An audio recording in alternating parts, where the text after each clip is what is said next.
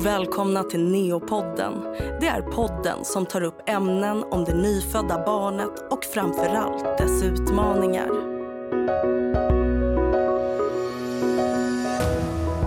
I dagens avsnitt av Neopodden tänkte vi prata om ätovilja hos små barn. Varför vissa barn inte vill äta, att vissa barn äter och dricker små mängder och klarar bara av att äta få sorters mat. Vi kommer att prata om orsaker, utredning och behandling. Vi kommer även gå in på känslorna som väcks hos dig som förälder till ett barn som inte riktigt vill äta och har svårt att gå upp i vikt.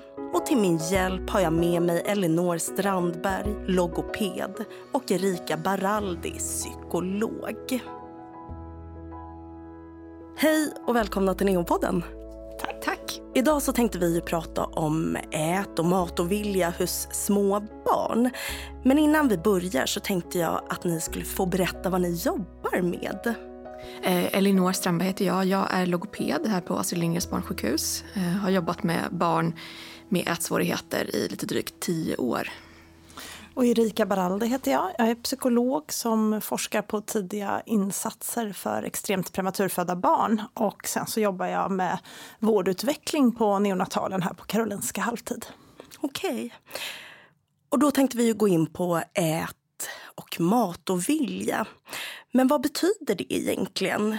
Vad betyder själva ordet? Ja, det är en bra fråga. Eh, ätovilja, det är ju en term som ja, så vitt vi vet så finns det ingen riktig definition för det. Men oftast använder man väl det för barn som har motoriska förutsättningar för att äta men ändå inte lyckats äta tillräckligt av någon anledning. kan vara olika skäl. Det finns ju många andra termer i den här branschen också mm. som man kan stöta på. Eh, som exempelvis dysfagi, det brukar man använda om mer motoriska ätsvårigheter. Sen så finns det ju en lite nyare diagnos som heter ARFID. Den kanske du vill kommentera, Erika? Ja, det är roligt att vi fortfarande säger att den är nyare, för den kom ju 2013 i och med ett nytt diagnossystem som heter DSM-5. Men vi är lite långsamma i sjukvården, så vi tycker fortfarande att det är nytt. Men ehm, Uh, ARFID är en restriktiv ätstörning och man kan säga att det är ungefär som anorexi på ett sätt men man har inte någon rädsla för viktuppgång när man har det här. Så det drabbar i huvudsak då kanske lite yngre barn än andra ätstörningar gör. Och man har sett en viss samvarians eller komorbiditet som det heter med autism. Men det är inte samma sak och man behöver inte ha autism om man har ARFID utan det är en egen diagnos som handlar om ett restriktivt ätande och selektivt ätande. Okej, så själva ordet eh, ätovilja eller matovilja är mer en övergripande term. Och sen så finns det undergrupper såsom ARFID och du nämnde även några Elinor. Mm. Kan man tänka sig så? Ja, så kan man tänka. Och en del av de här orden är ju mer för att beskriva fenomenet och andra är ju mer regelrätta diagnoser som finns i sådana här diagnossystem då, som vi använder när vi jobbar i sjukvården. Mm. Sen kan det ju absolut finnas barn som har svårt att äta men absolut inte ovilliga. Så kan det också vara. Okej, okay. så att det finns en grupp eh, som inte vill och kanske vägrar och sen finns det en grupp som kanske har vissa svårigheter med att svälja eller att sugfunktionen inte riktigt finns där. Absolut. Och sen finns det en grupp som är mer missförstådd, eller vad man ska säga, som kanske äter egentligen tillräckligt om man relaterar det till deras person eller kroppsvikt eller så, men att man uppfattar det på ett annat sätt. Mm. Om vi tänker oss nu de här väldigt små barnen och de vi ofta möter. Eh, varför kan det vara svårt för vissa barn att komma igång att äta eller att det just visar en ätovilja? Ja, det finns jättemånga olika skäl och ibland kommer man inte riktigt på vilket skäl det är och ibland är det en kombination av olika skäl. Men vi tänkte väl ta upp några och nämna några som vi har mött när vi har arbetat med det här. Um, ja, men en sak är att man kan ha varit med om mycket ingrepp i ansiktet på olika sätt när man har varit patient eh, i tidig vård, i neonatalvård och så. Ja, eller operationer överhuvudtaget. Mm, mm, eh, olika ingrepp, att man kanske har varit intuberad. Sondsättning ja. etc. Och då kan det vara lite obehagligt, eller man kan uppleva det som att man får en slags rädsla för att röra ansiktet. Och för att äta genom munnen så måste man ju röra ansiktet. Um, sen så um, är det så att en del barn har inte lyckats koppla koppla det här mellan att äta någonting genom munnen och att bli mätt. Eh, den här jätteviktiga kopplingen, feedbacken som man får när man tuggar och sväljer och sen får mättnadskänslan. Eh, och då kan man behöva öva det ganska många gånger för att den kopplingen ska sätta sig. Och så är det ju om man till exempel har fått eh, kontinuerlig mat då, dygnet runt eh, under en längre tid eller okay. haft sond under en längre tid. Då kan det bli så. Vi kan behöva öva det lite extra efteråt och det hjälper vi gärna till med. Och hur kommer det sig att bara för att man sondmatas så sker inte den här kopplingen automatiskt. Nej, men initialt så sondmatas man ju inte på hungersignal ofta. Det gör man ju senare och därför är det en väldigt viktig del i, i processen för att lära sig det där.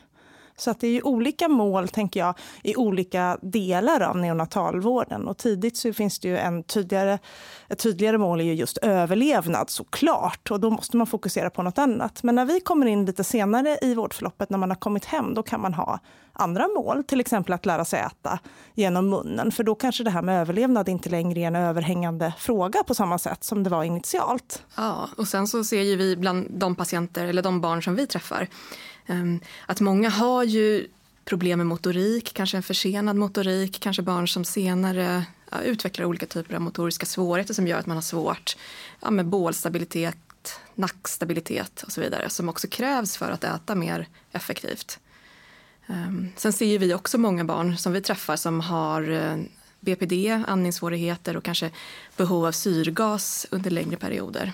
De brukar också få problem att lära sig äta. Mm. Ja, och som tur är så prioriterar ju barn luft framför mat. Det vill säga man prioriterar ju, om man måste prioritera så prioriterar man ju att andas framför att äta. Och det är otroligt tur, mm. för vi behöver ju luft mycket mer frekvent när vi behöver mat. Så det är ju bra att det är så. Men det kan ställa till det med just ätträningen. Ja, just det. Så att om man har en andningssvårighet som en BPD så väljer barnet att lägga energi på andningen framför att äta. Ja, såklart. Mm. Sen så är det så att en del av det här restriktiva ätandet som vi pratade om tidigare, det här selektiva och restriktiva ätandet, det kan vara, nu säger jag inte att det alltid är så, men det kan vara ett tidigt tecken på eh, olika typer av neuropsykiatriska funktionsvariationer eller funktionsnedsättningar, det som vi kallar för NPF. Då förekommer det i ganska många fall att barn blir just selektiva och restriktiva i sitt ätande. Mm, kanske i kombination med att barnet inte är alltid så tydlig i sin kommunikation, vilket gör att det är svårare för omgivningen att tolka signaler från barnet. Vad är en neuropsykiatrisk sjukdom? Har ni eh, några exempel? Det är ju ingen sjukdom, det är funktionsnedsättning funktions... eller funktionsvariation. Okay. Eh, mm. Det finns ett antal, men de vanligaste som vi brukar prata om det är ju olika, typer av, eller olika nivåer av autism, eh, autismspektrumtillstånd, AST, eh, och eh, ADHD eller ADD då, som handlar om koncentrationssvårigheter och hyperaktivitet. Okej, okay. och då är det lite som du nämnde Elinor, om jag förstår det rätt, att om man har nu exempelvis en autism så kan signalerna, alltså hur man vill, att, att man vill äta mm. är inte lika tydligt för föräldrarna att läsa av. Förstår jag? Ja, men jag precis. Rätt? Ja. Att, att det blir lite svårare kanske att tolka barnets kommunikation. Mm. Ja, precis. Att tolka. Mm. Mm. Sen är det ju också så att tidigt i livet är ju det här med att eh, gå upp i vikt och lägga på sig otroligt viktig del av vården. Det som man ibland har kallat för catch-up och sådär. Eh, och eh, det kan ligga kvar väldigt tydligt hos, förstås, hos familjer och, och föräldrar och barn och sådär när man är på väg hem från sjukhuset eller har varit hemma från sjukhuset en längre period. Och då kan det vara eh, svårt att reglera det här med matintaget lagom mycket för att man har fortfarande kvar den här stora, stora oron för eh, barnets vikt och viktutveckling som var otroligt, eh, vad ska man säga, viktig i, i barnets eh, början av livet. Mm. Så föräldrarna bär med sig bilden av det här barnet som man ständigt måste mata och behöver sin näring mm. trots att den har gjort framsteg. Mm. Och det är inte konstigt. Jag vill verkligen inte utmåla det som någonting märkligt. Utan de här starka känslominnena som vi får. En del barn har ju svävat mellan liv och död kanske under, de tidigaste, under den tidigaste tiden i livet. Och eh, det sätter sig väldigt djupt hos oss föräldrar. Och det är ju bra på ett sätt att det är så, för det blir så viktigt för oss. Men ibland kan vi stegvis behöva vänja oss vid att se ett annat barn framför oss som är kanske ett år, eller två år eller tre år gammalt och har andra förutsättningar än det här alldeles sköra nyfödda barnet som jag en gång hade i famnen. Mm. Och varför är det så svårt att mata de här barnen? Varför kan man inte bara mata dem? Hur, hur beter sig ett barn med mat och ätovilja? Det kan vara på många olika sätt. Ehm, det som gör att man bara inte kan mata eh, det är ju att man riskerar att hamna i en tvångsmatningssituation. Ehm, och det kan vara svårt att komma till rätta med. Ehm, men, men de kan ju te sig på många olika sätt. Och ett vanligt beteende som uppkommer det är ju kräkningar som vi ofta jobbar med. Mm. Och i vissa fall så kan ju barnen vara så pass benägna att kräkas att det kan utvecklas nästan som ett kommunikativt beteende för att man inte vill äta. Eh, det kan vara ett exempel, men det finns ju många andra också. Ja, det finns mm. barn som är ointresserade av mat, som ja. verkar vara mer intresserade av lek eller någonting annat helt enkelt. Kanske så här lätt distraherade. Mm. Um. Och barn som vi pratade om tidigare som har en svagare kommunikationsstil eller inte är så tydliga kommunikatörer och sådär. Och då kan det också vara svårare, för att vi pratar ju hela tiden om det här sensitiva föräldraskapet när vi ska känna av barnet och barnets eh, hungersignaler och signaler på att hen vill äta. Eh, och då måste vi vara supersensitiva för vad barnet sänder ut för signaler. Precis som man är tidigt på avdelningen så behöver man ju vara det när barnet växer upp också. Och det är inte så lätt alla gånger om barnet är det vi kallar för svagsignalerande eller inte så tydlig i sina signaler helt enkelt. Så det finns, jag märker nu när vi pratar att det blir väldigt spektra, men det är ett svårt område och det finns väldigt många olika anledningar till att man utvecklar de här svårigheterna med mat och ätande och måltid. Mm. Men vilka är barnen som ska bedömas och kan hjälpas av att få stöd från er? Ja, det kan ju vara många olika barn. Eh, vi har ju lite olika verksamheter här på eh, Astrid Lindgrens barnsjukhus.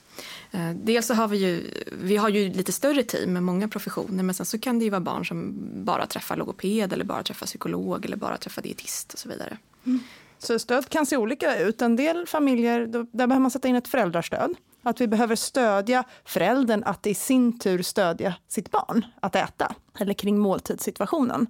För att det är ju inte någon vits att vi på sjukhuset på något sätt skulle ta över matsituationen eller så förstås, utan det är föräldern som, som finns där med barnet och som, det är där matsituationen behöver fungera. Så en del kan behöva föräldrastöd, ehm, en del kan behöva måltidsobservation. Då får man komma hit till sjukhuset, det är ofta en ganska bra början. Så även om man då är poliklinisk som det heter, alltså att man bor hemma med sitt barn som vanligt, så kommer man hit en dag och då får man ha med sig lite mat som är vanligt att äta i den familjen. Lite, en måltid helt enkelt. Och så dukar vi upp. Och så äter vi tillsammans. Framförallt försöker vi få barnet att äta och observera lite hur barnet gör när barnet äter eller när barnet inte äter, hur det blir runt måltiden. Eh, och ibland äter vi vuxna också lite så att det ska bli en mer naturlig situation. Mm. Och här får vi väldigt mycket information ju. Och man kan också lägga till att något som vi har gjort nu med pandemin, det är att vi gör väldigt mycket på videosamtal. Mm. Som faktiskt har funkat väldigt bra. Hemifrån det blir en mer verklig miljö för barnet. Mm. I vissa fall har vi innan pandemin också åkt hem till familjer och mm. gjort en måltidsobservation i hemmiljö. Haft med oss en videokamera, brett att få vara med på en måltid och eh, filmat. Och då får man väldigt mycket information. Både hur barnet hanterar måltidssituationen och maten och strukturen kring måltiden och vad man äter eller försöker äta och sådär.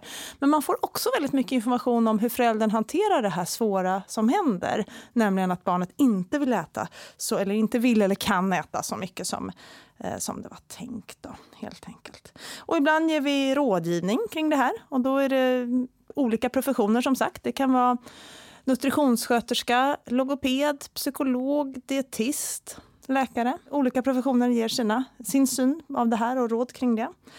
Um, och ibland så är det så att uh, man från sjukhusets sida liksom tar över om man säger, ansvaret eller åtminstone övervakningen av vikten.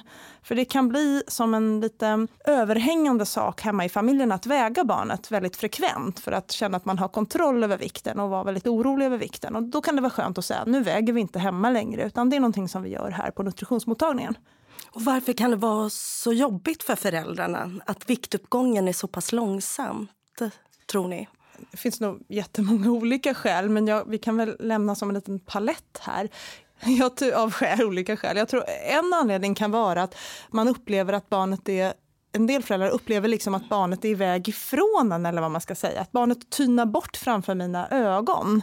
Och det är en otroligt svår upplevelse förstås, för att man erbjuder barnet allt man kan tänka sig i matväg. En annan sak kan vara att som förälder så kan man känna, en del gör det, att det är väldigt mycket i mitt barns liv som jag inte kan påverka. Jag kunde inte påverka att barnet föddes tidigt eller föddes med någon funktionsvariation eller vad det nu kan vara. Eh, men det jag kan påverka det måste ju ändå vara att mitt barn äter. För det är på något sätt mm. förälderns ansvar att barnet äter. Jag lagar mat och jag presenterar mat. Och den där övertygelsen att det är vi föräldrar som styr att barnet äter, eh, den kan vara svår. Eh, för så är det ju inte. Barnet är ju en egen person och väljer själv vad hen äter. Mm. Och det tror jag också är lite den allmänna synen. Att det är väl bara att mata barnet. Eller ja. liksom är barnet eh, lite större så tycker man att ja men ge inte mat. Och är barnet lite litet, ja men ge bara mat. Ja, sådär. och sen alla välmenande men väldigt sårande tips av ja min son då gick det alltid med nyponsoppa. Det kan du ha som tips. Nyponsoppa går alltid eller äppelbitar går alltid eller vad det nu mm. är som den här släktingen eller grannen eller personen på öppna förskolan själv har för erfarenhet av barn. Men barn är olika, barn är individer precis som vi vuxna är. Mm. Sen är det väl att vi också i vården signalerar att det är så extremt viktigt.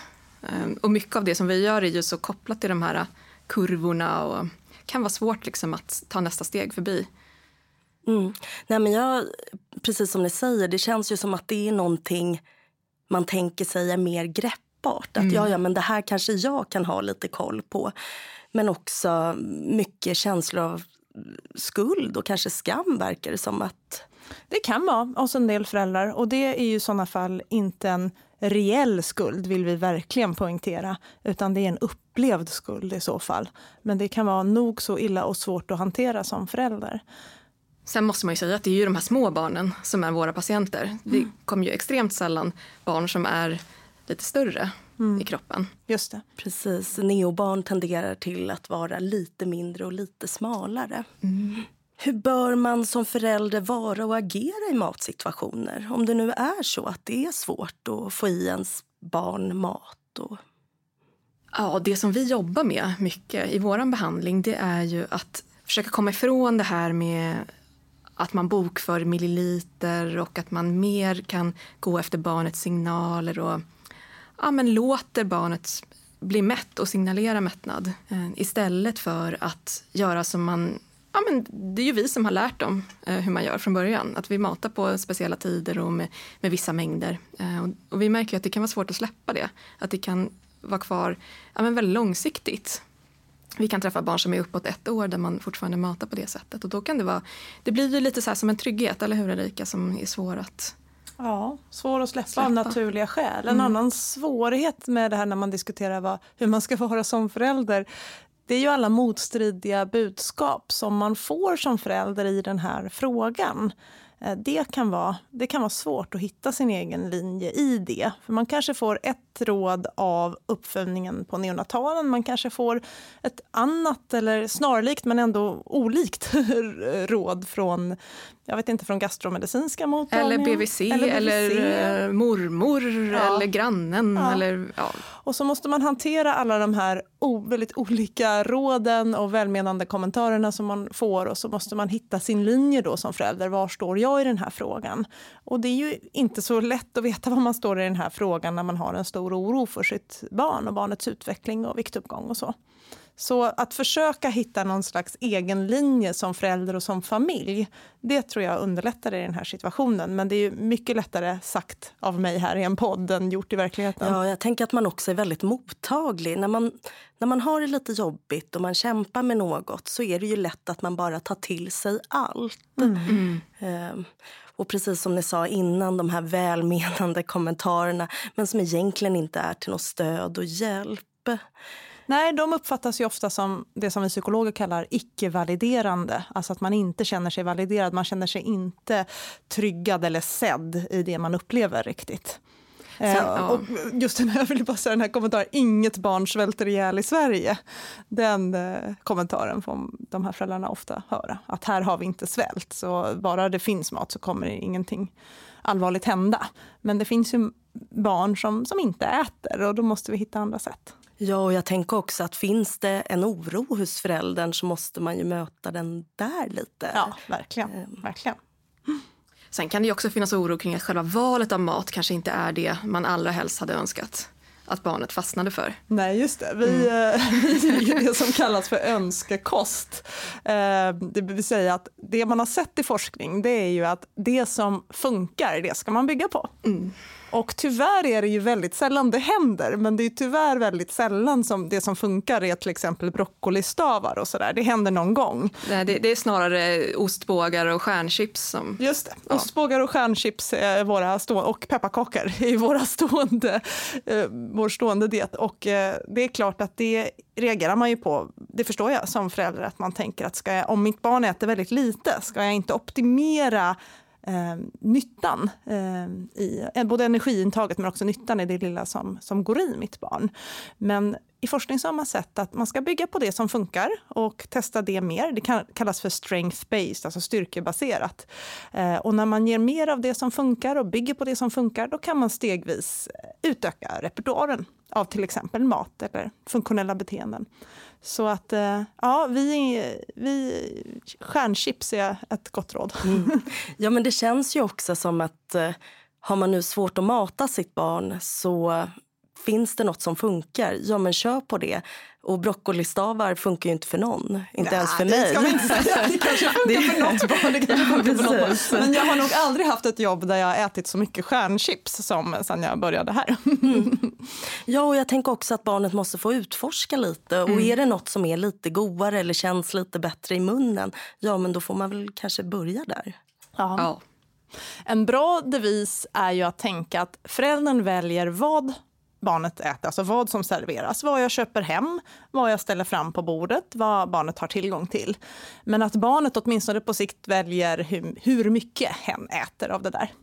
Eh, och det där är ju väldigt svårt att komma fram till och det är kanske en lång väg dit. Men där har man lite liksom, områdena som man har möjlighet att bestämma som förälder. Mm. Och det där kan jag tänka mig, jag vet inte, men jag kan tänka mig att det är också ganska svårt. För man ser ju ofta eh, ja, men vänner som har barn och sådär att man säger man har lagt fram lite mat och så säger barnet nu vill inte jag mer. Nu är det kanske lite större barn. Eller att de signalerar att nu orkar inte mer. Men så säger man ja men tre ärtor till och sen får du mm. gå från bordet. Mm. Ska man försöka undvika det med det de här barnen? Det ska man försöka undvika men eh, det gör jag också ibland men, ja. eh, med mina barn. Men eh, det är ju inte egentligen, det känner jag ju till eftersom jag jobbar med det här, det är ju inte ett bra sätt att introducera måltid eller hantera mat. Men eh, jag har också sagt att lika många tuggar till som du är år gammal och sådär. Mm. Men eh, jag vet ju egentligen att det, det hjälper inte mitt barns eh, ätande framåt. Nej, och jag tänker att någon gång ibland skadar förmodligen inte och framförallt barn som heller inte har något problem med maten, ja, ja, de får väl liksom, där kanske man Nej. kan pusha på ett annat sätt och ja. så vidare. Och, Nej, generellt sett så, så, är det inte någon stor sak om man gör det ibland, självklart. Vi ska inte ha så dåligt samvete för saker som vi gör som inte är optimala med våra barn. Men, men om man verkligen ska rannsaka sig själv så, så är det inte det optimala sättet att ha en måltid hemma. Det är det mm. inte. Nej, och sen igen då det här med liksom, någon gång ibland behöver inte spela så stor roll men utan det är det liksom långsiktiga engagemanget och mm. att man mm. liksom jobbar men vi träffar ju en del familjer som har, där, där det här har tagit över en stor del av vardagslivet, ätandet och maten.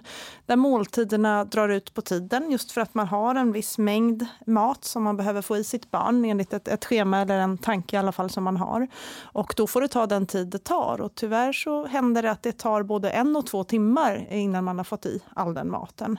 Vi träffar också familjer där barnen kräks eh, upp mat av olika skäl och då vill man kompensera för den kräkningen med, med samma eh, mängd mat eller energi med mat igen och då får det dra ut på tiden väldigt mycket också. Och det här är väldigt svåra situationer att hamna i och det kan vara svårt att bryta och det är därför som vi jobbar då multiprofessionellt, många olika professioner och hjälper till. Dietistens roll här att hjälpa till och se till att det faktiskt inte finns en undernäring eller en fara för, för nutritionen är otroligt viktig. Så att man som förälder kan känna trygghet. Att det är inte så att mitt barn försvinner framför mina ögon även om det är min upplevelse. Mm. För att det gäller att hitta strategier som funkar på lite längre sikt. Så vi kan ju se till exempel i början att man kanske matar till när barnet sover med nappflaska. Um, men att det funkar ju bara fram till en viss ålder och sen måste det ju finnas en annan, ett annat sätt. Mm. Det här drowsiness-stadiet, alltså det här sömndruckna stadiet. Som ja, eller ännu, ännu mer. Till och med sov. Dream feed som man kallar det för. Ja, mm. ja, Att man matar när barnet inte har möjlighet eller inte har vakenhet nog att inte ta emot maten. Eh, och om det här eh, pågår väldigt länge och väldigt mycket då blir det ju lite motsatt effekt, det vill säga att man bara matar barnet när barnet sover och då är ju barnet mätt när barnet är vaken. Då får man inte de här övningstillfällena på att äta i vaket tillstånd. Okej, så det blir lite av en negativ spiral. Att man matar barnen nattetid, som du säger, när den inte riktigt har förmågan att säga nej. Men då är den också mätt under dagen, vilket gör att man inte kan öva på ett bra sätt. Mm. Ja, ungefär. Och allt det här är så känsliga frågor. Alltid när vi pratar om det här så, vi som jobbar med det här, vi förstår ju verkligen varför det har blivit så här. Mm. Det är ju ingen illvilja från någons håll, utan det här är otroligt svåra frågor och svåra tillstånd och det är därför man stegvis får, får ta sig ur dem. Men första steget att ta sig ut ur någonting det är att förstå det som vi kallar för rationalen, alltså anledningen till att man vill testa och göra på ett annat sätt. Anledningen till att vi nu vill testa att dra ner på matandet i sömnstadie eller i drowsiness-stadiet till exempel. Det är som du säger nu då Milla, att eh, vi vill testa att ge lite mer mat i vaket tillstånd så att barnet får ett övningstillfälle. Och det här blir ert jobb då? Ja. Att informera föräldrarna om och se till att lägga upp en plan eller? Mm. Ja, som föräldrarna känner sig bekväma med. Exakt, få mm. med på tåget. Vi mm. bestämmer ingenting, utan det är bara i samarbete. Om föräldrarna tycker att det här låter som en rimlig och bra idé, då kan man försöka stegvis, stegvis. Alltid med stor respekt för barnet. Mm. För jag kan verkligen se, precis som ni säger, att hur man kan hamna i det här stadiet som förälder. Ja. Liksom, har man följt ett barn från neotiden och hela vägen hem så har jag och mina kollegor väldigt stor förståelse för det här. Mm. Verkligen, och vi hoppas att det framgår i den här podden att vi också känner på det sättet. Ja, men också att det, precis som du sa Erika, att det då också kan vara svårt att bryta. Mm. Och att man då behöver någon utifrån som eh, uppmärksammar det här beteendet för föräldrarna. Att så här ligger det till och att eh, vi kan prova att göra på ett annat sätt. Ja, och att uppföljningen behöver vara ganska tät ibland. Mm. Mm. Du och jag har ju haft ärenden när vi har åkt hem till familjer tre gånger i veckan under en period och gjort ganska täta besök och sen kunnat tunna ut dem mm, när vi har haft tid och möjlighet. Det brukar vara väldigt bra. Mm. En annan sak när barnet är lite större det kan ju vara det här som vi kallar för distraktionsmatning.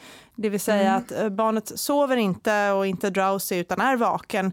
Men en del föräldrar berättar att det är tur att vi är två föräldrar för en förälder behöver mata Eh, alltså stoppa skeden i munnen, och den andra föräldern behöver spela pajas eller visa Babblarna eller göra teater eller sjunga jättehögt eller så.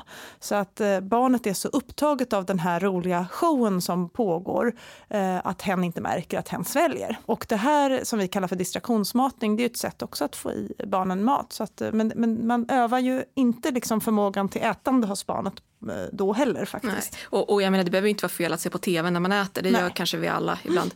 Mm. Men problemet blir om man inte kan mm äta utan film. Mm. Eller att man måste gå Nu är det ju corona så nu är det på ett annat mm. sätt. Men, men tidigare så hände det att man, man helst åt på stora snabbmatskedjor och sådär. För där, där var det som en mycket människor och saker att titta på som hände och då kunde man mata. Utan ja, eller en busshållplats. Och det blir mm. också väldigt jobbigt att man måste gå ut till busshållplatsen så ofta. Eller på Max eller vad det kan vara. Mm. Mm. Det känns ju som att det här med mat och att liksom barnet ska tjocka på sig och växa, att det ligger så djupt i oss. Ja. Att det är en sån oerhörd trigger på något vis. Mm. Att man också kan liksom utveckla de här uh, sätten att liksom få i barnen mat. Ja, att det ligger verkligen. nästan på en liksom, jag vet inte, reptil... Det är som att det liksom reptilhjärnan slår igång. Och, jag vet inte, det känns så när jag lyssnar till er. Jo, men lite så är det nog tror jag. Eh, jag vågar inte uttala mig om vilken del av hjärnan nej, nej, det det. Men däremot, däremot att på ett socialt plan så är ju den allmänna diskursen i samhället, åtminstone i den äldre generationen, att ett runt barn eller till och med om jag vågar använda uttrycket ett tjockt barn, det är ett glatt och friskt barn.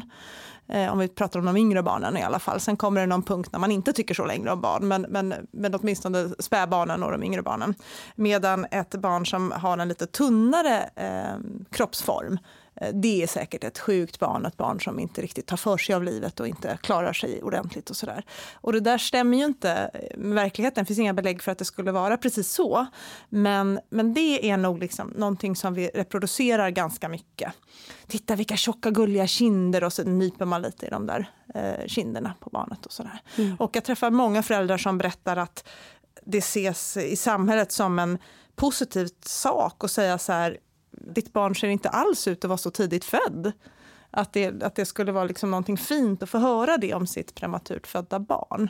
Och så tänker inte jag eller någon annan som jobbar med det här att, att det skulle vara finare på något sätt. Utan de här barnen är ju helt fantastiska och underbara precis som mm. alla småbarn och bebisar som vi träffar. Ja, men det är lite som att säga till en vuxen, kanske inte helt och hållet, det här kanske är ett dåligt exempel också, men jag tänker när man får höra vad smal du ser ut, som att det skulle vara något ja. positivt. Ja. Det är lite samma sak. Verkligen. Och som att det liksom, det finns en det, det, är rätt att vara smal som vuxen och det är rätt att vara lite rund som ett litet barn. Att det skulle vara liksom det eftersträv... Ja, men, idealet. Idealet, ja. Mm. ja. Jo. Nej, så att sådana kommentarer behöver man... Nej, undanbedes. Ja, undanbedes både till vuxna och barn. ja, verkligen. Eh, och eh, i de här fallen när barnen kanske har varit eh, sjuka eller i livets början eller är för tidigt födda i livets början så så kan det vara direkt sårande. Mm. Hur kan utvecklingen se ut för barnet? Alltså från att visa tendenser till, eh, till ätovilja till att själv välja att äta och utforska. Mm.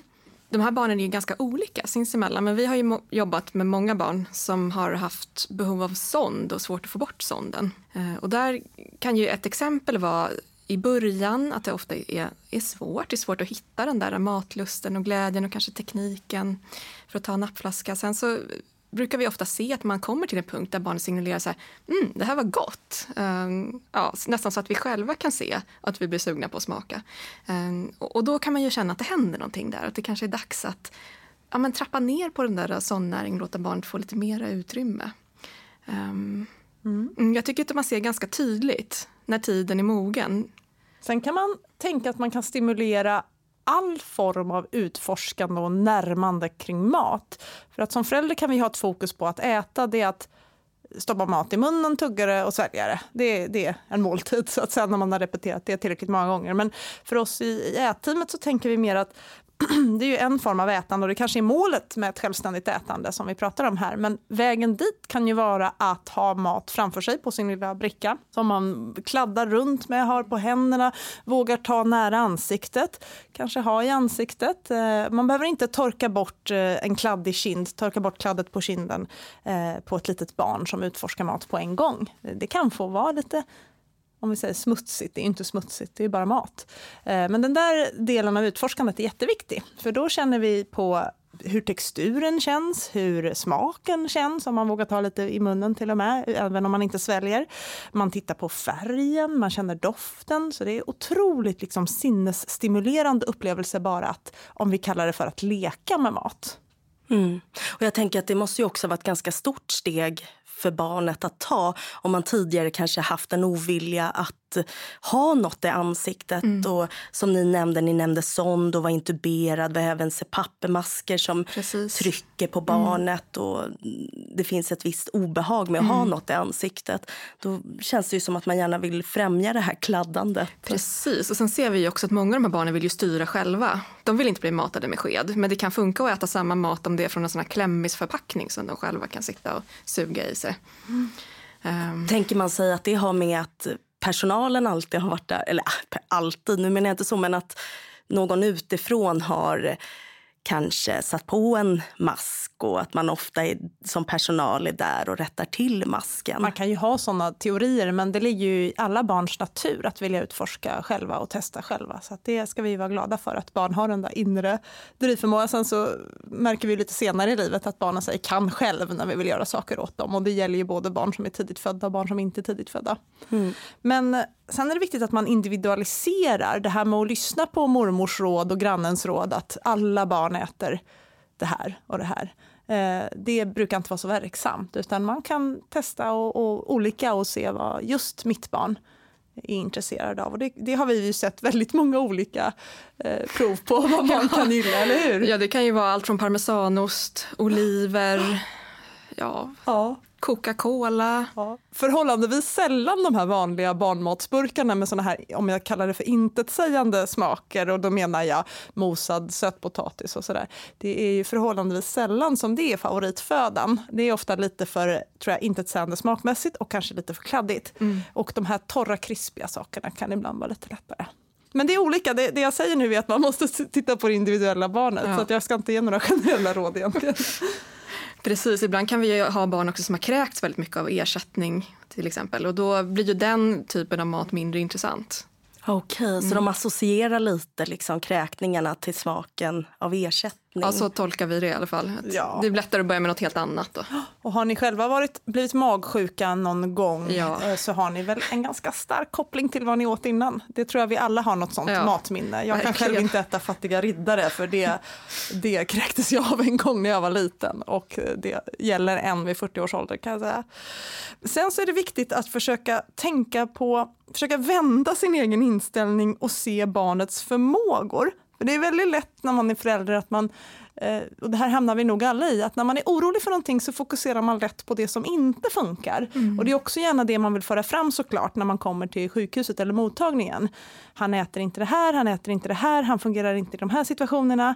Så att försöka få en liten så här, vad ska man säga, förändring i sin inställning som förälder och tänka om vi vänder på steken, om jag vänder på myntet, vad är det han kan göra?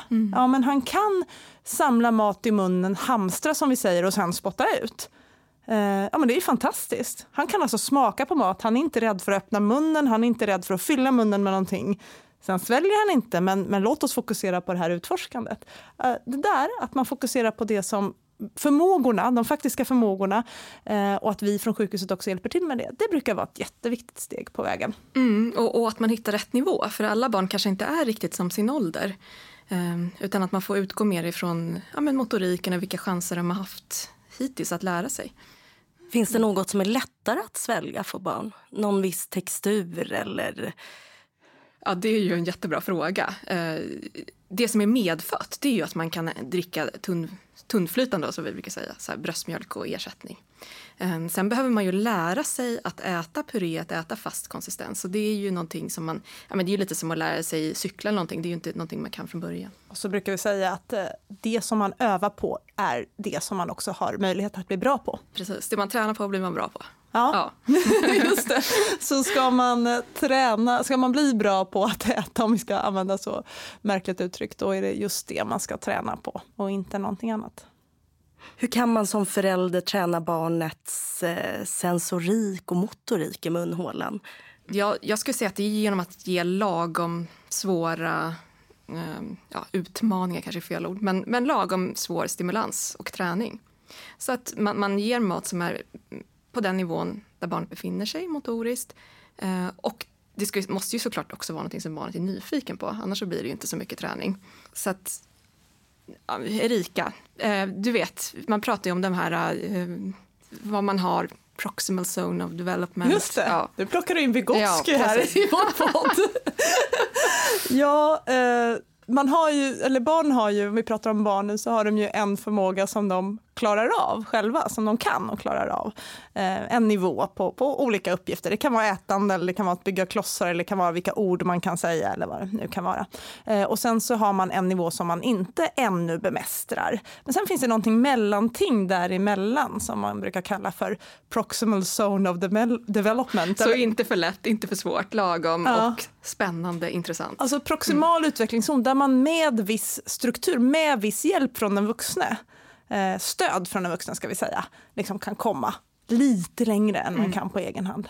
Och det är den där zonen, det där området som är extra spännande och utmanande och där, man, ja, där barnet känner att det, det vill vara. Så det här behöver man som förälder lite förstå. Ja, läsa av sitt barn, vad den där zon- zonen är för just det här barnet, för just mitt barn. Och eh, jag vet att föräldrar ofta frågar oss, men vad är milstolparna? Vad ska man klara när man är åtta månader eller korrigerad ålder eller när man är 12 månader korrigerad ålder eller tre år för den delen. Eh, och här, när vi jobbar så tänker vi inte på milstolpar och här ska man vara och här ska man vara, utan vi tänker på det individuella barnet. Mm. Så vi tänker på det barnet vi har framför oss. Vi tittar på honom eller henne, var befinner sig han eller hon och vad kan vi finna hans eller hennes proximala utvecklingszon där vi kan hjälpa till. Okej, det låter ju också som någonting man kanske behöver hjälp med som förälder. Eller löser de det ofta? Ja, men jag tycker att många föräldrar de, de kan ju själva sätta ord på det. Om man träffar ett barn som har haft ja, många svårigheter tidigt i livet och kanske är sen i sin motorik så kan ju ofta föräldern ändå ja, men veta ungefär på vilken nivå barnet befinner sig. Mm. Så, så vi utgår ju mycket från motoriken då när man rekommenderar olika typer av mat. Okej, så om man nu tänker sig att barnet eh, får i sig puré. Mm. Det kan barnet svälja undan mm. och det går alldeles utmärkt. Ska man då ge en, lit, en puré med kanske lite bitar i? Ja, det är ju en fråga för sig. För det är ju något riktigt sån här äh, grej som kan vara svår för våra barn som vi träffat. De vill ju inte helst ha blandad konsistens. Nej. Det finns såklart undantag. Men, men, det här är ju det ena eller det andra. Välj väg, säger men, barnet. Men säg att man hade det där barnet då som hade lärt sig äta puré. Ja, men vi förväntar oss att det barnet kanske kan sitta ganska stadigt, kanske kan greppa en liten matbit och själv föra till munnen. Ja, men då är tiden mogen. Så vi tittar mer på det än på exakt vilken ålder barnet har. Kan man tänka sig att barnet får ha något i munnen, så som en napp eller nappflaska? Det kan hjälpa till att stimulera motoriken i munhålan? ja... Svårt att säga. Ja, det, det tror jag, ehm, jag, jag. tror inte man kan säga att egentligen att en tröstnapp skulle stimulera motoriken så mycket mer än precis i början kanske. Mm. Och dessutom så, så pratar de ju mindre med napp i munnen. Nu kom logopeden in här ja, ja, ja. och förde du, in du också kommunikationsutvecklingen. Ja, precis. Så du tänk, men då tänker du att så länge nappen är i munnen så pratar de mindre? Eller tänker precis. du att har man napp så utvecklar man pratet sämre? Det, det, vill jag inte uttala mig om, men jag tänker att eh, jag tror inte att det är det som gör att barnet kommer vidare i sitt ätande. Nej, man ska nog tänka på det här. Det man övar på är det man blir ja. bättre på. Uh, och uh, därför så är det inte en självklar koppling mellan napp och ätande. Inte i den här åldern i alla fall. Sen så finns det ju andra skäl till napptid, alltså om vi pratar om neotiden, när man bor på sjukhus. Men, Precis i början kan man ju ja. öva på det, när man ska äta Absolut. på nappflaska så. Men sen när man ska komma vidare till nästa steg så måste man ju prova andra grejer. Vi pratar ju i huvudsak här om barn som har kommit hem från sjukhuset och eh, de yngsta barnen vi har att göra med kanske är tre månader korrigerad ålder eller så. Ja. ja. Någonstans där. Det som är intressant är att man kan uppleva att barnet får en ätovilja eller matovilja eller måltidsovilja senare. Alltså att man kan uppleva att, som förälder att det gick bra vid hemkomsten från sjukhuset med visst stöd och från, från en väldigt fantastisk hemsjukvård och sådär.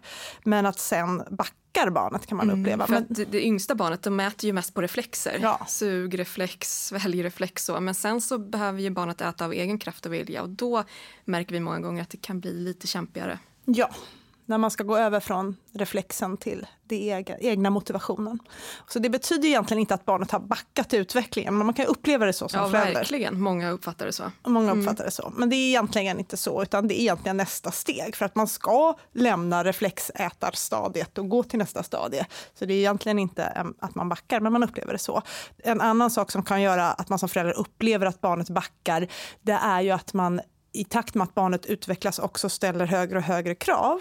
Ja, men det är ju den här proximala utvecklingszonen, så det är ju inget fel med det. Men då kan det plötsligt uppstå problem, som att man kunde till exempel suga, svälja, dricka. Det kunde man, men däremot när det blir fastare föda, då uppstår den här kräkproblematiken och sådär. Det kan ju också hända. Och det är egentligen inte heller att man har backat i egentlig mening, även om det upplevs så, utan lite mer att när, när nästa steg skulle tas, då då uppträdde de här svårigheterna. Mm, så det är egentligen en naturlig utveckling på ett sätt? Eller att det Ja, det kan man ju säga, men i bästa fall så behöver det inte leda till, no leda till några vidare hinder senare heller. Utan Sen finns det ju många på. andra faktorer som kommer in. Att man, de ska ju få i sig mer och mer mat kontinuerligt. Det kan vara svårt att öka upp de här mängderna. Volymerna. Så, så volymerna ökas ju parallellt med att barnets ätande blir mera ja, men viljestyrt istället för att vara reflexmässigt. Och den kombinationen kan vara svår för vissa. Ja men precis. Och då tänker jag att lite utifrån barnets perspektiv så är det liksom mycket som händer samtidigt. Mm. Maten ska höjas, det ska bli en mm. ny matstrategi.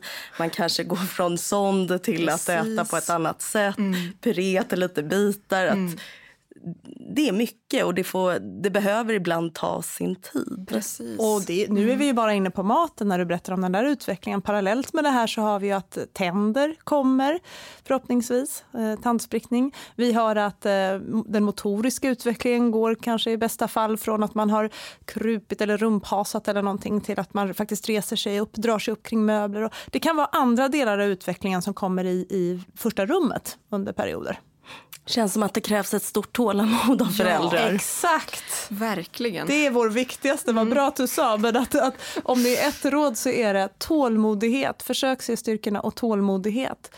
Och det är inte det lättaste. Mm. Vi nämnde ju lite i början om eh, varför man kanske får en ätovilja. Men finns det en viss specifik grupp barn som, där man tror sig eller att de har en större risk att utveckla det här? Ja, vi har ju sett att barn som har många bidiagnoser löper ökad risk. Som till exempel barn som också har någon hjärtpåverkan, barn som har fortsatt behov av syrgas, barn som har någon neurologisk utvecklingsavvikelse till exempel. Så att om man är, är ökat drabbad och har flera bidiagnoser så är det ökad risk.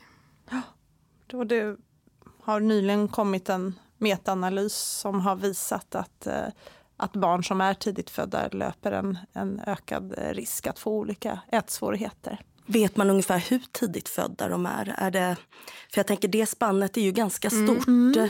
Mm. Det fanns en artikel här som vi läste igår. Ehm, och där var det tydligt att de extremt för tidigt födda löpte större risk än de som var mycket för tidigt födda. Som i sin tur löpte större risk än de som bara var lätt för tidigt födda. Ja, just det. Och då är ju extremt för tidigt födda under vecka 28. Mm eh, mycket för tidigt födda eh, 28 till 32 och sen lätt prematura 32 uppåt. Då.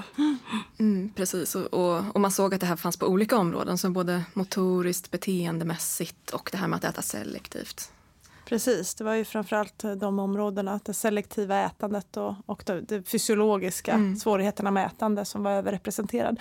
Men en sak man ska veta när man tittar på forskning om det här, det är att hur man definierar ätovilja, måltidsovilja, matovilja, vad vi nu vill kalla det för. Det skiljer sig åt rätt mycket i olika studier.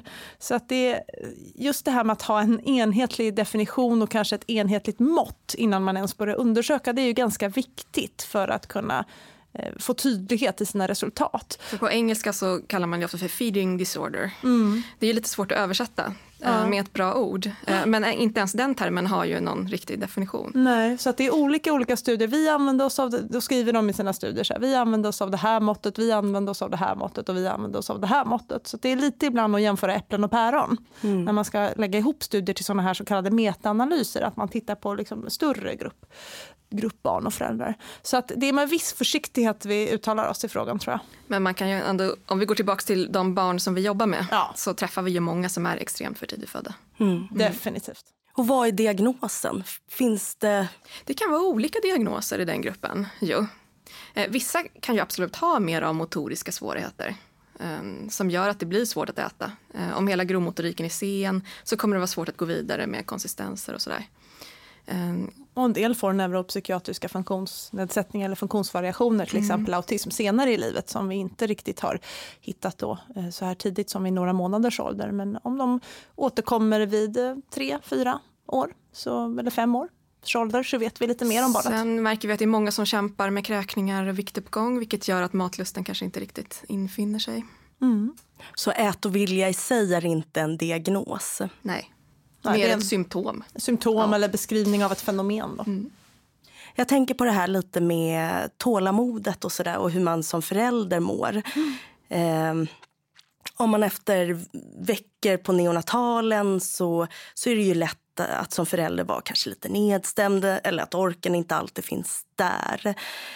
Eh, vad behövs för att hjälpa föräldern? Eh, det, det jag tänker på är just det här med att kanske läsa lite signaler och sådär. Mm. Det kanske man inte orkar. Man kanske inte alltid orkar att liksom ha det här tålamodet och jobba med det här barnet. Vad, vad kan man hjälpa föräldrarna med? Nej, men precis så är det och det där ser vi också i litteraturen att förekomsten av depressionsdiagnos och ångestdiagnos och till och med faktiskt PTSD, det som heter posttraumatiskt stresssyndrom, den är mångdubbelt eh, högre bland föräldrar som har fått barn som har vårdats en längre tid på neonatalenhet kontra föräldrar som har fått eh, ja, men friska, fullgångna barn och åkt hem efter två dagar på BB.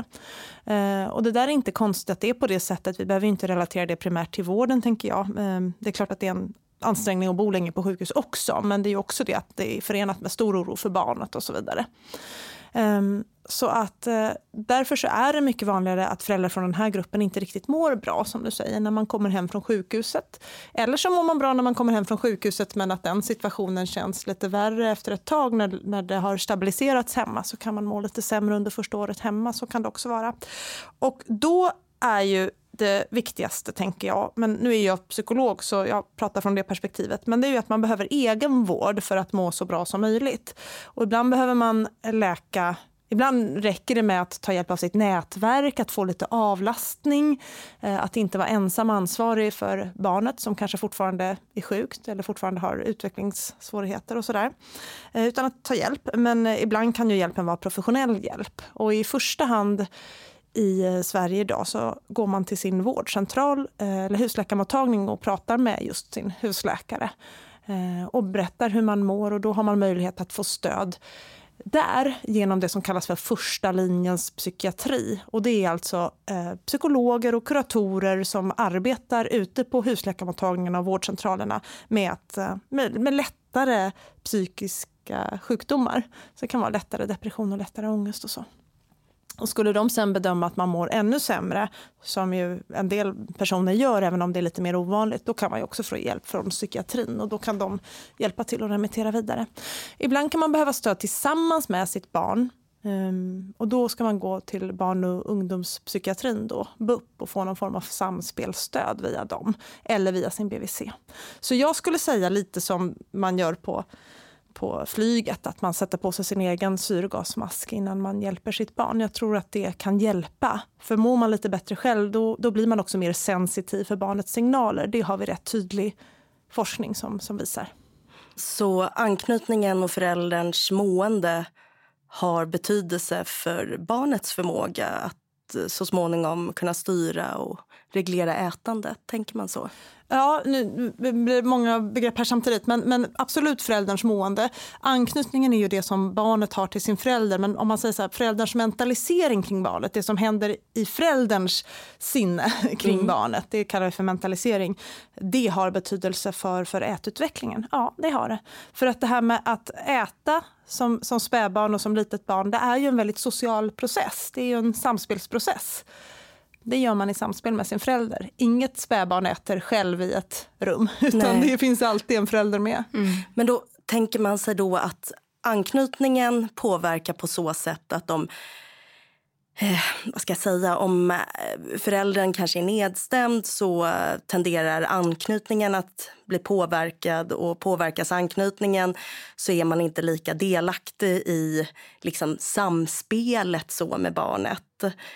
Eh, ja, jag skulle nog vilja använda ordet mentalisering här, för vi pratar om det som, det som handlar om föräldern i huvudsak. Då. Så då kan man ju säga att är, mår man själv inte alls bra, om man till och med skulle uppfylla kriterierna för en depressionsdiagnos, då påverkar det definitivt i de allra flesta fall hur man har möjlighet att ta till sig barnet och, eh, och mentalisera kring barnet. Eh, och det i sin tur mm. påverkar ju ätutvecklingen. Ja. Men det är inte konstigt heller. Det, blir, det, det är väldigt stor risk här att det blir ytterligare skuldbeläggande. Men det, det, här är, det här är verkligen inte märkligt att det blir så här. Det är mm. svåra, svåra påfrestningar vi pratar om. Det är vardagsmat för oss som arbetar med, på, på neonatalavdelning på olika sätt. Men det är ju inte vardagsmat för, för allmänheten eller egentligen, utan det här är väldigt svåra situationer. Du får rätta mig om, om jag har förstått fel här, men jag tänker också mentalisering. Kunde det även vara den här att man kanske bar med sig en bild av att ha ett skört och ett barn som har varit väldigt sjuk och så tar man med sig den hem och så tänker man så om barnet även hemma trots att den har gjort viss progress? Då? Ja, absolut. absolut. Man, man behöver kontinuerligt, det här gäller ju absolut inte bara tidigt födda barn eller barn som har varit sjuka. Vi behöver kontinuerligt som föräldrar uppdatera vår bild av, av barnet. Och jag har pratat med åtskilliga till exempel tonårsföräldrar som säger ah, plötsligt så kom han hem med en moppe min lilla, min lilla sjuåring, det var han alldeles nyss i alla fall, nu är han ute och åker moppe och då har den här inre bilden av barnen inte, barnet inte riktigt hängt med utvecklingen. Så det är vi nog som föräldrar med om lite nu och då. Men i synnerhet då om barnet har varit väldigt sjukt i livets början så behöver man uppdatera den här, den här bilden och det, det är inte det lättaste att hänga med. Barnen är ofta snabbare på att repa sig än vi föräldrar är. Jag läste att barnets egen förmåga att styra och reglera känslolägen, alltså emotionsreglering spelar in för huruvida barnet får en god relation till mat. Hur kommer det sig? Ja, en orsak det kan väl vara den här förmågan att, att läsa av sina egna signaler. Att känna av, är man hungrig, är man mätt? Um, och förstå och tolka det. Mm. Sen för att eh, äta på ett sätt som fungerar väl, det vill säga föra mat till munnen, tugga den och svälja den, um, så behöver man vara i ett lagom vakenhetstillstånd. Mm. lagom pikt och lagom sömnigt så att säga, lagom aktivt. Mm. Eh, så är man för aktiv, det vill säga att man är i skrik eller gråt till och med, då har man inte möjlighet att äta på ett funktionellt sätt, utan då är det annat som är, är förgrunden. Och är man för sömnig och dåsig, då har man heller inte möjlighet till den här aktiva mat och ätinlärningen, utan man behöver reglera sig och det krävs stor koncentration då från barnet och då, kan, då behöver man vara i det här aktivt pigga stadiet. Som, mm. som spädbarn har lite kortare tider, kortare stund i taget än äldre barn har eller vuxna har. Om man nu har ett barn som eh, skriker och gråter, kan man tänka sig att man behöver trösta barnet innan? Eller hur ska man gå ja, tillväga? Exakt, verkligen. Ja. Vi, vi ättränar inga barn som är, som är ledsna och skriker och fäktar med armarna. Mm. Nej, nej, det vore ju nära på ett övergrepp. Det gör vi inte från sjukvården utan vi, vi försöker verkligen vara sensitiva till barnets signaler. Och hitta den där lilla korta stunden när barnet är så pass pikt och aktivt att det är ett bra läge. Ja, och det där kan ju i och för sig komma in på de lite äldre barnen också. Ja, ja. absolut. Mm. absolut. Jag bara tänker att stunderna är förhoppningsvis lite längre mm. ju äldre barnet är. Mm. Växer barn ifrån det här? Ätproblemen? Ätproblemen, eller hur? Finns det några långsiktiga problem som man kan se om det här liksom inte riktigt kommer till rätta? Vet ni? Ja, i vissa fall som vi har följt så, så växer det onekligen bort. Och vi har ju också haft barn här som vi har jobbat med som har kommit igång mycket senare än vad man hade kunnat tänka sig faktiskt. Att vi har sett barn som har gjort jättepositiva framsteg kanske vid 3, 4, 5, 6 års ålder. Så att det är aldrig för sent, det tror vi inte. Nej. Sen exakt hur den långsiktiga prognosen ser ut, det tror inte jag att vi vet riktigt. Mm. Hur länge följer ni de här barnen? Vi följer dem tills man har ett ätande som känns tillfredsställande för det, för det barnets nivå. Mm. Så det kan vara kortare eller längre tid. Ibland är det en ganska kort eh, insats. Om, då kanske det räcker med att jobba med, med föräldrastöd och med att föräldern ska känna stöd i den här väldigt skakiga och svåra processen, mm. ätinlärning. Och ibland kan det ju vara år. Ibland kan det vara hela förskoletiden. Mm, absolut. Äldre barn än så har vi inte haft. Nej, men vi kan följa med på, på förskolan och göra ätobservationer i förskolemiljön. Och här har vi ytterligare en miljö då och eh, förskolepersonalens, pedagogernas inställning till mat och ätande och måltidssituation som också kommer spela in i matutvecklingen och ätutvecklingen. Mm. Mm. Har ni upplevelsen av att eh, förskola och skola har kunskap kring det här? Ah, det är väldigt olika. Många vill ju barnet väl, eller alla vill ju barnet väl mm. men det är olika vilka vägar man är redo att gå. Vi har mm. erfarenhet liksom anekdotiskt att eh, förskolor inte vill anpassa maten utan att här gör vi på det här sättet och så har inte det passat det här barnet och då har vi behövt gå in och, och prata om hur man kan göra. Sen har vi rätt mycket eh, erfarenhet av att det blir ett väldigt fokus på, på mat mm. förstås mellan förskola och förälder så då brukar vi ha som lite tips att man kan ha en liten eh, matdagbok på barnets hylla. För även små koppar har öron som man säger. Även yngre barn kommer höra när förskolepedagogerna pratar med föräldern kring mat, kring häm hämtning och lämning. Och eh, barn förstår snabbt att det här är alltså ett väldigt eh, stort fokus för just mig. Så då är det lite bättre att eh, förskolepersonalen skriver ner varje dag i den här boken. Säger inte till barnet utan skriver ner tydligt. Idag åt han en halv köttbulle eller idag åt han Eh, en skål med ris som var ungefär en deciliter eller vad det nu kan vara. Eller idag åt han ingenting. Och då kan föräldern titta på det här vid hämtning och lämning och man har en kommunikation skriftligen på det sättet för att inte lägga allt fokus på barnet. För det är en psykologisk princip tyvärr att de beteenden som får uppmärksamhet, eh, de kommer att öka.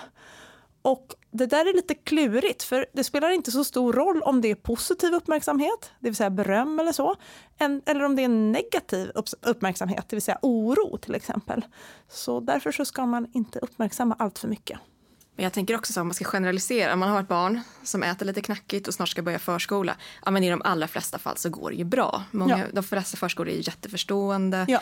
Men i början kanske man behöver ha med annan anpassad mat um, som förskolepersonalen får ge. Det. Och en del barn är det ju en fantastisk utvecklingsmöjlighet mm. att vara i förskolan där andra barn äter och där det inte är så mycket ångest och oro kring matsituationen. Och det är olika mat varje dag. Mm.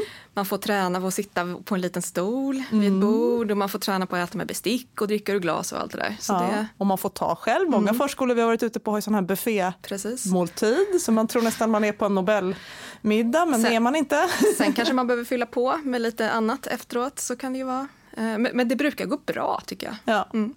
Ska man som förälder inte visa att man är oroad?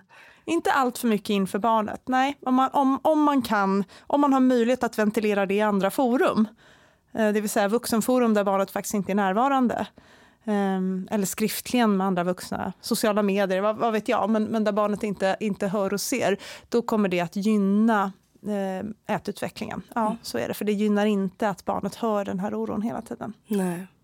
Och om jag nu förstått det rätt, då finns det en risk att barnet kanske använder det här äh, för att få uppmärksamhet från sina föräldrar. Jag är inte medveten, Nej, Nej, okay. men, men omedvetet. Jag ja. vågar inte uttala mig om deras eventuella eh, liksom, plan för det här. Men, men det är så att vi människor, vi ökar de, både små och stora människor, yngre och äldre människor, vi, de beteenden vi får uppmärksamhet för, de ökar. Och det är bland annat därför man ska använda det här strength-based, då. man ska ge uppmärksamhet till det som funkar. Om det än må vara en halv sekund av ätande som funkar. Det. Om det stjärnchips. Nej, då, och, om det då är ett halvt stjärnchips varannan tisdag då, då ska det få uppmärksamhet mer än all den här oron. Då. Men sen har jag full förståelse för att det, det är väldigt svårt att inte ventilera sin oro. Finns det något ni vill säga till föräldrar som just nu kämpar med att få sitt barn att börja äta och tycka om mat? Jag tycker mm. man ska söka hjälp om man känner att man behöver. Det finns ju hjälp att få. Mm. Och vart, vart, vart vänder man sig? Ja, om det är barn som följs i neonatalprogrammet så tycker jag att man ska ta upp det på sina återbesök. Mm. Erika och jag var ju hemma hos ett antal familjer för ett år sedan var det. Det är ett forskningsprojekt ja, ska vi säga. ett tjugotal familjer. Och då frågade vi alla om hur det gick med maten. Och ja, men alla utom en hade frågor eller oro kring barnets ätande. Och alla de familjerna hade barn som var födda innan graviditetsvecka 28 då, som mm. var extremt prematurfödda. Så det var nog det vanligaste, eller hur? Det var nog det vanligaste som man tog upp. Precis. Ja, även mm. om det inte var ett ätprojekt. Och det var ju inte många, om ens något av de här barnen som hade sond eller knapp, eh, utan alla åt ju i munnen. Men det var olika frågor på BVC som man hade fått och man kände att barnet kanske inte låg i den fas som det borde eller så. Så jag tycker att man ska... Och det var funderingar kring viktutvecklingen och viktkurvan. Och, ja. ja. absolut, och en del hade kräkningar. Om jag skulle ge tre råd så skulle jag säga försök, det här är jättesvårt, men försök att vara följsam till barnets önskemål, det här med lite önskekost och, och dra ner på sin egen eh, nyttighets, sitt eget nyttighetskoncept som vi alla vuxna då bär med oss. Så har barnet äta och vilja då, då kan det vara annat som kommer i förgrunden, nämligen lusten. Och lusten finns ju oftast med något annat än det nyttiga, tyvärr. Och bygg på det som funkar, det här som vi kallar för strength-based. Eh, så försök att bygga vidare på det. Och det tredje är att inte anklaga sig själv som förälder. För det är inte så att föräldern bestämmer om barnet har rätt att vilja eller inte. Lika lite som föräldern har bestämt att barnet ska vara tidigt fött eller inte. Utan barn är olika, graviditeter är olika. Ja, och om det är att man har hamnat i det där mer kontrollerande läget, att man bokför volymer väldigt långt upp i åldrarna, att man försöker skapa en strategi för att sluta med det. Mm. Nu har inte jag några fler frågor. Är det något ni vill tillägga? Det finns mycket att säga om det här. ja. ja. Vi, vi eh, bedriver ett utvecklingsprojekt på Karolinskas neonatalenhet som heter Utökat stöd där vi titta på eh, hur, hur, föräldrar som har kommit hem från sjukhuset, familjer, barn och föräldrar som har kommit hem från sjukhuset, hur de tänker kring vad de skulle ha för behov av ett utökat stöd. Och en sak som har kommit upp när vi har intervjuat föräldrar och frågat i de här frågorna, det är ju det här med med ätandet och att man önskar eh, enhetliga råd till exempel och veta lite vart man ska vända sig och sådär. Så det här med mat verkar vara en av de frågor som är viktiga. Mm. Elinor och Erika, det var allt för den här gången. Tack för att ni ville vara med i Neopodden. Tack. Tack. Det var allt för Neopodden den här gången. Jag som har programlett avsnittet heter Milla. Tack till er som har lyssnat och tack Elinor Strandberg och Erika Baraldi. För er som vill veta mer om neonatalvård, följ oss gärna på våra sociala medier. Tack. Du har lyssnat på Neopodden, en podcast som produceras av Karolinska Universitetssjukhuset. Följ gärna vårt Instagramkonto neokarolinska. Lär dig mer om neonatalvård på karolinska.se eller ladda ner vår mobila från App Store eller Google Play.